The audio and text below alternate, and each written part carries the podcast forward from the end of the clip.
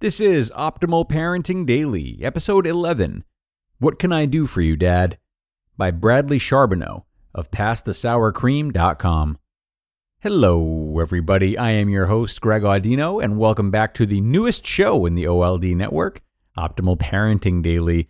Now, in today's episode, author Bradley Charbonneau shares a unique four hour plus meditation experience, what he learned from it, and how it might influence your thoughts on parenting. So let's get right to it and start optimizing your life. What Can I Do for You, Dad? by Bradley Charbonneau of PassTheSourCream.com. Newsflash Father keeps giving son math word problems, but he's not even alive anymore. Attention, dearest children, and people who have parents, living or otherwise. If you are open to the idea your parents are reachable and you can communicate with them. But be warned, things can get a little, well, unexpected. In fact, what you expect will not happen. You will only get what you don't expect. I know it's a difficult concept to follow, but roll with me here. Following is an account of what I experienced during a marathon four hour plus meditation where I connected with my dad. He and I were chatting about completely ridiculous stuff. I was pretty excited to have such a clear channel of communication with him, as previously it has been a little more foggy. I asked him what he did all day. He said that one thing he likes to do is pick out people on Earth and help them. He showed me a man who picked up some litter. My dad always hated litter bugs. And so my dad dropped a little bit of love onto the man. See, he says to me. Very cool, I think to myself, that my dad is doing exactly the sort of thing he would like to do.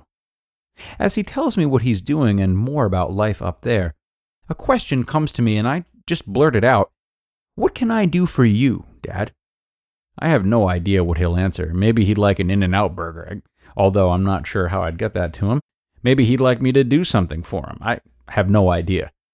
He replied, slowly and with great intention and clarity, You can rain down love on your family.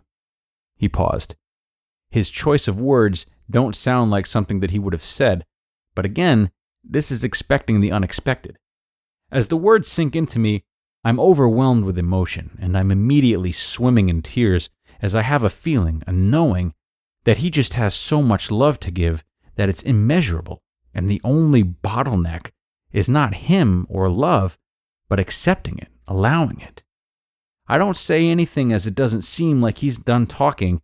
He continues again, very slowly and deliberately, making sure each word resonates and rings through me.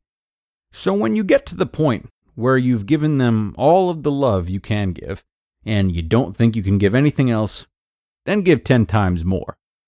Let me pause here to give a little primer on what life seems to be like where my dad is now. It seems that things are all just lighter, maybe in the physical sense, but also in every sense of the word. Less serious, less heavy, lighter on your feet, carefree. But there's also a sense of play, of joking, even pranks and slapstick humor. My dad continues, or he pauses as if to make sure I was paying attention, but my attention is solely on him. Or you can give them all that love and raise it to the power of three. So you can either give them all of the love you can and multiply it by 10, or raise it to the power of 3, whichever is greater. If there was any sense of heaviness that I, living and breathing dude on earth, am having a conversation with my recently deceased father during a marathon four and a half hour 4 a.m. meditation where he is giving me the most serious and best advice I have ever heard on parenting, it is all gone as my dad is toying with me, tossing math word problems back to his son from beyond the grave. Even better is that he doesn't even think this is all the funniest thing ever. He is honest and truly more interested in me figuring out the math problem than any humor he sees in it. But we're not even done yet. Later on during my meditation, I realized that it was an even more complex math problem than I had imagined. He had dropped a cryptic message into a puzzle. I figured I just needed to find out what was x in the equation. x times 10 is greater or less than x to the power of 3. So let's try a few examples. 3 times 10 equals 30, whereas 3 to the power of 3 equals 9, or 30 is greater than 9. 9 times 10 equals 90, whereas 9 to the power of 3 equals 729, or 90 is less than 729. 24 times 10 equals 240, whereas 24 to the power of 3 equals 13,824, or 240 is less than 13,824. You get the idea. I would need to find out where the point was where x times 10 was less than or greater than x to the power of 3. If x times 10 was less than or greater than x to the power of 3, is masking the true knowns of the equation. It finally occurred to me that I already know the value of x. Remember in the word problem that x equals love. Remember who is posing the question and where he is. Love is infinite. Love is infinity. Infinity multiplied by anything is infinity. Infinity to the whatever power is still infinity. It doesn't matter if it's multiplied by 10 or raised to the third power, it's still infinity. The whole word problem is a trick. The test was to get us to realize that love is infinite and that there is an unending supply of it, and whenever we think we've depleted the supply, we only need to reach deeper to find more and there is so much more. In fact, there is more than we can comprehend, more than we can imagine. There is more than 10 times more. There is more than love to the third power. There is an infinite amount. There is so much that we don't understand it. All we need to understand is that it is there and available to us to distribute and give as much as we possibly can, and then multiply that amount by 10.